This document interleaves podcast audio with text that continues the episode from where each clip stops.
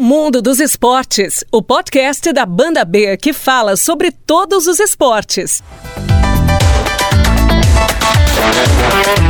Olá, um grande abraço para você ligado em mais uma edição do Mundo dos Esportes, o podcast que abre espaço para todas as modalidades. Eu sou Pedro Melo, apresentador da Rádio Banda B de Curitiba, e vamos a partir de agora com mais uma edição do Mundo dos Esportes.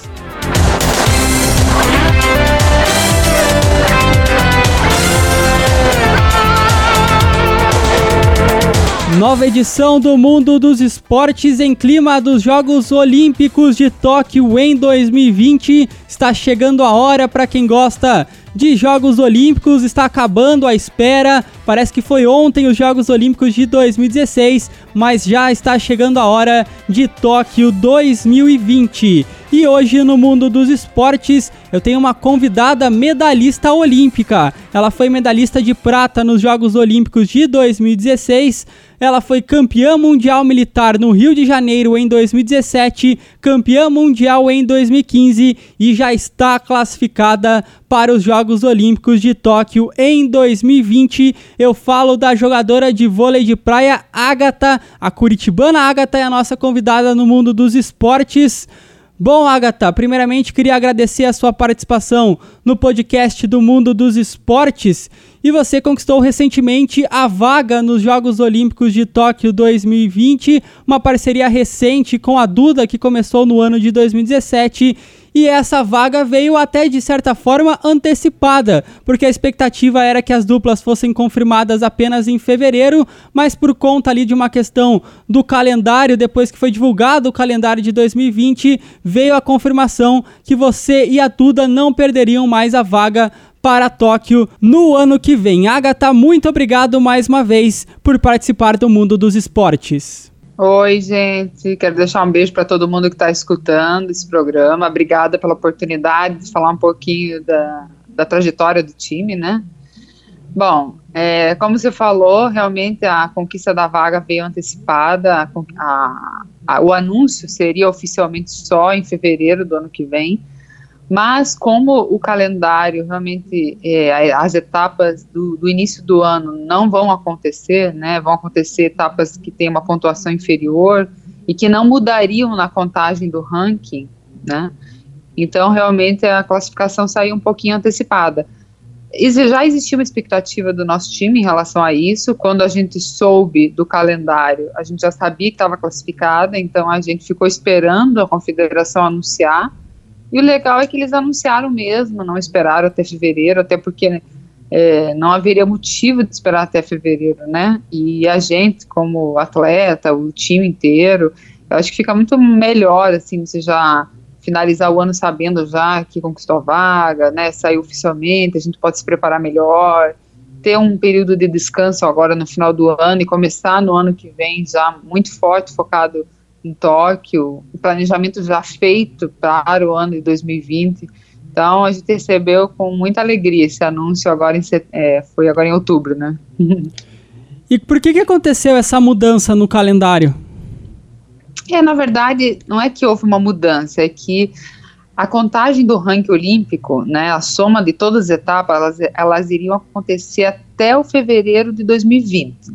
Só que chegou agora em outubro, tanto o nosso time como o segundo time, da Ana Patrícia e da Rebeca, a gente já tinha uma pontuação bem elevada. Então, quando saiu o calendário 2019 e 20, que aí apareceram as etapas que iam acontecer em janeiro e fevereiro do ano que vem, quando foi visto essas etapas, se viu que a pontuação dessas etapas não iria influenciar mais a contagem da pontuação.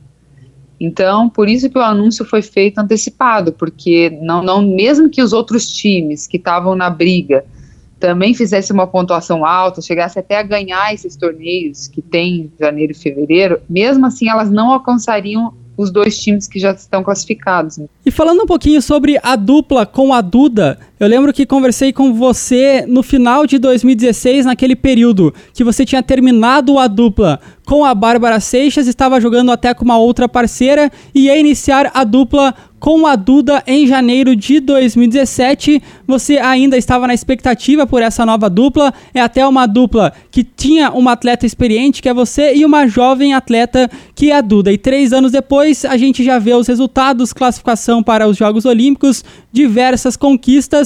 Como que está essa dupla Agatha e Duda no momento? É, a gente começou sem ter noção do que ia viver, né, juntas, né.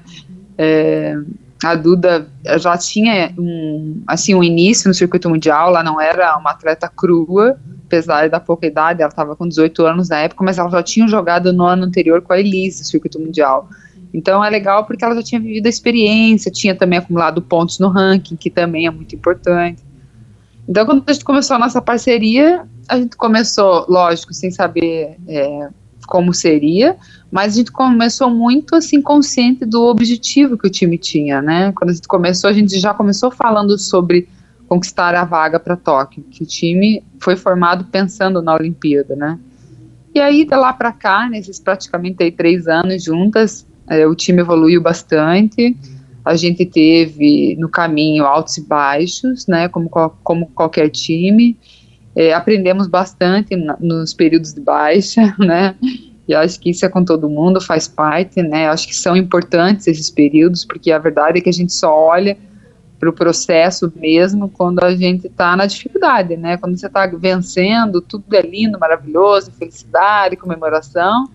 Mas a verdade é que olhar a evolução mesmo, a, grande evolução, ela acontece mesmo nos momentos da dificuldade.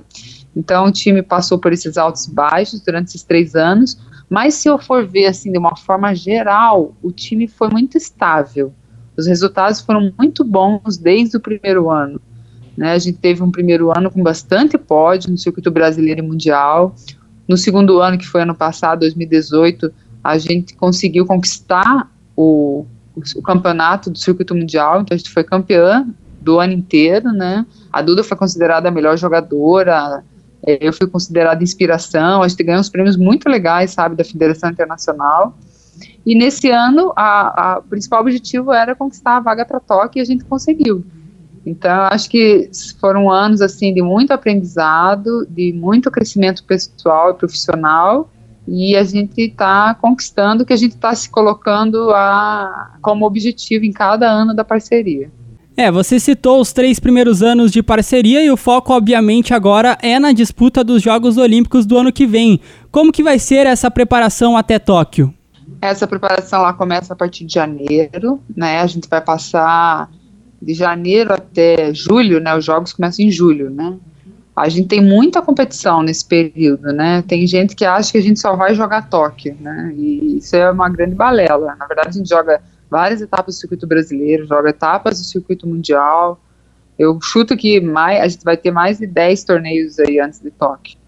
Então a gente segue com uma preparação com foco principal no meio do ano, né, para julho, mas também tendo que jogar esses, esses outros torneios pelo caminho, né? Então a gente vai usar esses torneios também como preparação, tanto tática como preparação psicológica também, né? Porque os jogos são um torneio de muita pressão, né, para o atleta, para a equipe de uma forma geral. Então, esse período aí, o planejamento vai ser, de, vai, vai ser de várias formas, vai ser do lado psicológico, vai ser do lado tático, sabendo como lidar com cada time, pois os times que a gente vai, vai encontrar em Tóquio são os times que a gente já joga no circuito mundial, da parte técnica, criando novas jogadas, né, melhorando, aperfeiçoando o que a gente não tem então de bom, né, e também tático, técnico, psicológico e principalmente físico também, né? A parte física, a gente dá um gás muito grande nesse início de ano, faz uma pré-temporada bem pesada, assim, para poder sustentar o ano inteiro e mais próximo dos jogos, eu acredito que ainda existe um microciclo ali de treinamento ainda focado nos jogos. Você citou que as atletas que vocês jogam contra no circuito mundial serão as mesmas da, dos Jogos Olímpicos. Quais as principais concorrentes de vocês em busca de uma medalha? Ah, hoje não existe uma unanimidade assim de parceria, sabe, de time. Antigamente, Brasil e Estados Unidos era muito superior aos outros países. Hoje em dia a gente já não vê isso, né? Pelos resultados você pode acompanhar pelos pódios que acontecem, que existe assim uma mescla, né? Então a gente tem ainda os dois times brasileiros, óbvio, né? Os times americanos continuam ainda fortes. Eu colocaria aí Canadá tá vindo com uma força muito grande nesses Jogos Olímpicos. Tem um time da Austrália muito bom, um time de meninas novas, mas que já mostrou que, que foi muito bem nesse ano. É, na Europa tem ainda a Alemanha que pode surpreender. Então, falei aí, acho que uns três ou quatro países aí, né? Acho que esses países ainda é, são países que têm muita chance de estar nas semifinais, entendeu? E vocês traçam alguma estratégia para esses Jogos Olímpicos do ano que vem? Ou o pensamento vai ser jogo a jogo? Ou tem aquela possibilidade assim de pensar, nós vamos alcançar a final? Qual é a estratégia que vocês estão pensando para o ano que vem? Não, com certeza, o nosso time pensa no objetivo grande, a gente pensa no objetivo maior, a gente com certeza vai se preparar para conquistar o máximo, né? Agora, como vai ser esse caminho, não tem hipótese alguma como traçar. É, o que a gente pode se preparar é realmente viver o dia a dia. Nosso time sempre fez isso muito bem e viver o presente, viver cada torneio, cada competição, cada jogo, sabe? Porque em cada jogo a gente consegue aprender alguma coisinha nova de como jogar contra cada time. E tudo isso se torna bagagem para chegar num momento como os Jogos Olímpicos e poder utilizar, né? Então não adianta estar com a cabeça tão lá na frente, pensando em toque, já pensando em estratégia desse nível, porque a gente não sabe contra quem vai jogar, né? Tem muito caminho ainda, muita água para rolar. Então a gente tem que viver realmente o dia a dia, né? E, e acumulando assim muita experiência nesse caminho até os jogos. Em relação a essa questão da experiência, você das quatro jogadoras classificadas no vôlei de praia é a única com experiência em edição anterior dos Jogos Olímpicos, inclusive foi medalha de prata no Rio 2016. Então queria saber de você, Agatha, como que a sua experiência pode ser importante para a dupla com a Duda e como que você pode passar a sua experiência para ela para que vocês consigam chegar longe no ano que vem nos Jogos Olímpicos. É, acho que a experiência é passada tanto dentro de quadro como fora de quadro, né? Eu não sou uma jogadora que, que fico do lado da Duda falando assim, Duda, faz isso, faz aquilo. Eu acho que isso é, é uma postura meio chata, né? Eu, na verdade, eu vejo muito que ela, comigo, ela aprende com as atitudes do dia a dia mesmo, ela vê como é que eu faço as coisas, ela vê quais são as prioridades, então, eu acho que essa experiência é no dia a dia mesmo, que ela vai, vai, vai me sugando, vamos dizer assim.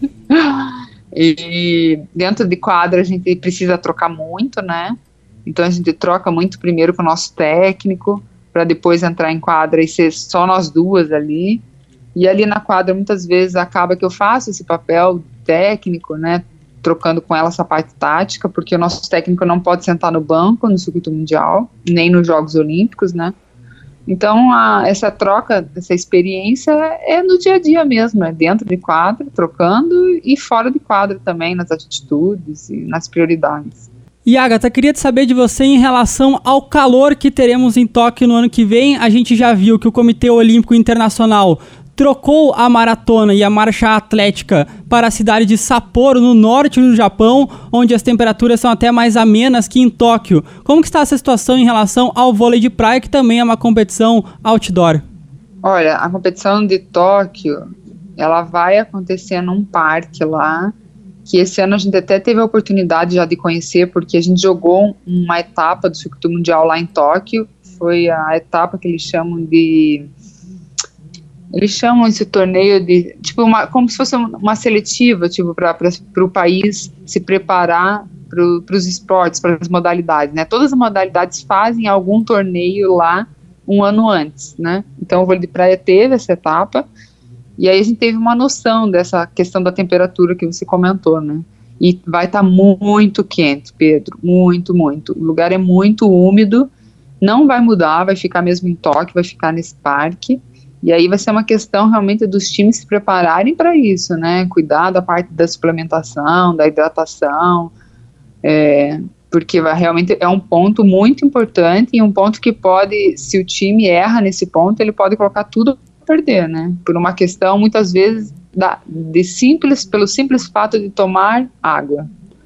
E até tivemos recentemente no Mundial de Atletismo, que foi no Catar, que as provas da maratona e da marcha atlética foram disputadas de madrugada. Existe alguma possibilidade dos jogos serem disputados mais à noite, até para a temperatura ser mais fresca, alguma coisa assim?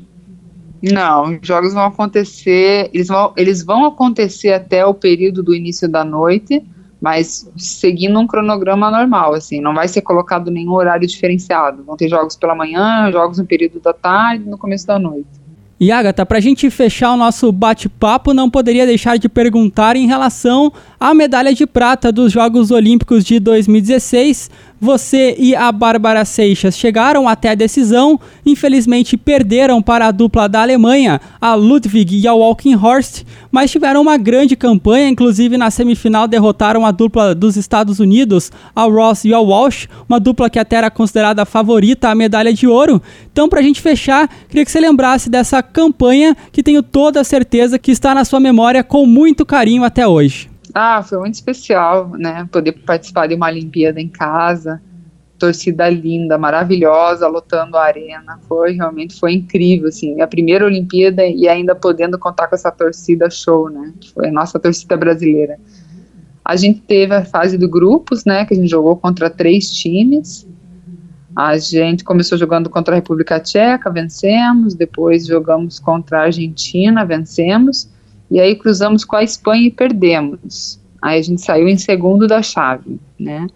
Aí você vai para a questão do sorteio, né? E aí vem os jogos mata-matas, né? Que são as oitavas de final e as quartas de finais. Nas oitavas de finais a gente cruzou com a China, né? Vencemos. E depois a gente cruzou contra a Rússia nas quartas de finais para ir para a semi. Esse jogo foi super tenso, foi um jogo que a gente iniciou perdendo de 19 a 13 para elas, e a gente conseguiu virar esse jogo e, e, ganhar esse set de 22 a 20, se não me engano, e ganhamos o set seguinte com mais tranquilidade. Aí chegando na semifinal, né? Aí na semifinal a gente encontrou um time super difícil, né, que é as americanas, que era a Walsh e a Ross, a Walsh nunca tinha perdido um jogo na vida dela numa Olimpíada, ela já estava na quarta Olimpíada. e o legal foi que o meu time, naquele momento, a gente não se prendeu a, a favoritismo, né? Porque naquele momento as favoritas eram as americanas, né? Por todo o histórico da Walsh e da própria Ross, né? Que já tinha uma medalha de prata na Olimpíada anterior. E a gente venceu o jogo por 2 a 0, foi muito legal. Um jogo super emocionante que está guardado forever no meu coração. e, e, aí a gente foi jogar a final, né, no outro dia contra as alemãs. É, não jogar contra elas, afinal, não foi nenhuma surpresa. Era, foi um time que do final de 2015 e todo o ano de 2016, antes dos jogos, foi um, foi um time muito vencedor, muito constante, sabe? Então foi um time que chegou muito forte nos Jogos Olímpicos. E a gente fez a final e infelizmente a gente perdeu, né? Eu acho que a gente não jogou o nosso melhor naquele jogo. É, faltou um pouquinho ali a mais da nossa parte. Não que isso iria mudar o resultado, né? Lógico que os alemães poderiam mesmo assim vencer o jogo. Mas eu achei que faltou um pouquinho da nossa parte ali. Mas isso é do jogo, infelizmente, né? Às vezes, nem sempre a gente vai estar no nosso 100%. E as meninas venceram, mereceram, né? Ficaram com o ouro e a gente ficou com a prata. E, e independente da gente ter ficado com a prata, eu sou, nossa, muito, muito realizado, feliz por ter essa medalha. Eu acho que ser uma, um atleta olímpico é uma coisa muito difícil, né? Isso é para poucos. E você ainda ter uma medalha numa final olímpica, então nem se fala, né? É para pouquíssimos. Então eu sou super feliz com essa conquista mas sempre fica aquele gostinho de quero mais, né? Então a gente tem uma nova oportunidade no ano que vem. Quer que... dizer, eu tenho, né? A Duda vai ser a primeira vez que vai jogar, né? Uma Olimpíada. E aí vamos trabalhar muito. Vamos ver que se a gente vai merecer. que vem a medalha de ouro, então. Agatha, queria é. muito agradecer aqui a sua participação no mundo dos esportes. A gente fica aqui na torcida por você. Estaremos acompanhando toda essa caminhada até os Jogos Olímpicos de Tóquio e, claro, estaremos de olho na sua participação na Olimpíada de Tóquio, na expectativa que venha mais uma medalha, desta vez a medalha de ouro. Muito obrigado. Obrigada, Pedro. Um beijão para você, um beijão para todo mundo que está escutando. Espero que vocês tenham gostado da entrevista. E é isso aí, galera. Bora acompanhar que tem muita coisa legal aí até os Jogos Olímpicos. Um beijão para todo mundo.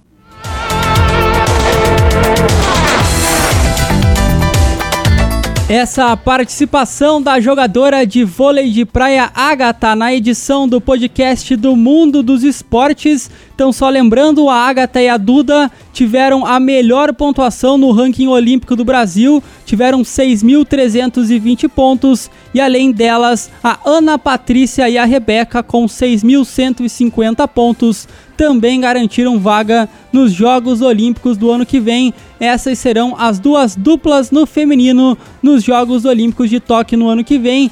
No masculino, nós teremos o Alisson e o Bruno Schmidt, os dois que foram medalha de ouro no Rio de Janeiro, mas desta vez vão jogar separados. O Alisson vai jogar com o Álvaro Filho e o Bruno Schmidt vai jogar com o Evandro. Então, essas serão as duplas do Brasil em Tóquio no ano que vem. Fiquem ligados porque o vôlei de praia é sempre uma esperança para o Brasil de medalha e é óbvio, nós estamos na expectativa para que a Agatha conquiste mais uma medalha, quem sabe uma medalha de ouro em Tóquio no ano que vem. E assim, nós vamos ficando por aqui com mais uma edição do Mundo dos Esportes. Nós voltamos em uma próxima, já com o início da Superliga Feminina de Vôlei. Vamos acompanhar tudo sobre o Curitiba Vôlei. Valeu, galera, um abraço e até a próxima!